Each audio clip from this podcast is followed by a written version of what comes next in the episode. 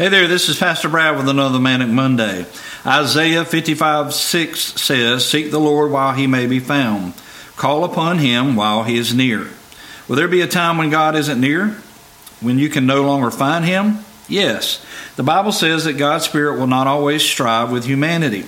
It also says that we can get to a point where God can give us up to a reprobate mind. Uh, that seems cruel and not like a loving God. Remember, God knows all things, and He knows whether you will come around or not. We have today. We aren't promised tomorrow. Seek God today. Repent of your sin today while He is still to be found.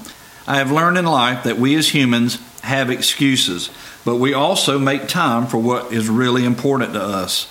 A friend of mine and fellow pastor shared a post on social media recently that I found to be very accurate. Here are some of the reasons or excuses we use when it comes to seeking God too young, too independent, too happy, too busy, too tired. When things are good, when we're interested in a man or a woman, when we are pursuing a career or recreation, we don't seek God. We're so busy being selfish, we don't have anything left for God. Church is slowly becoming outdated, and God is slowly becoming unimportant among such a people that have every excuse in the book.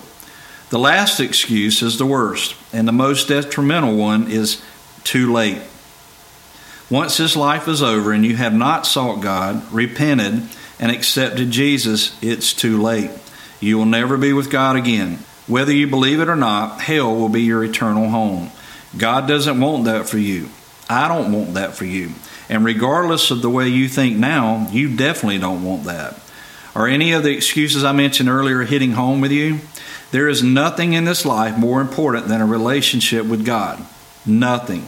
It's time to lay aside the excuses and seek God today.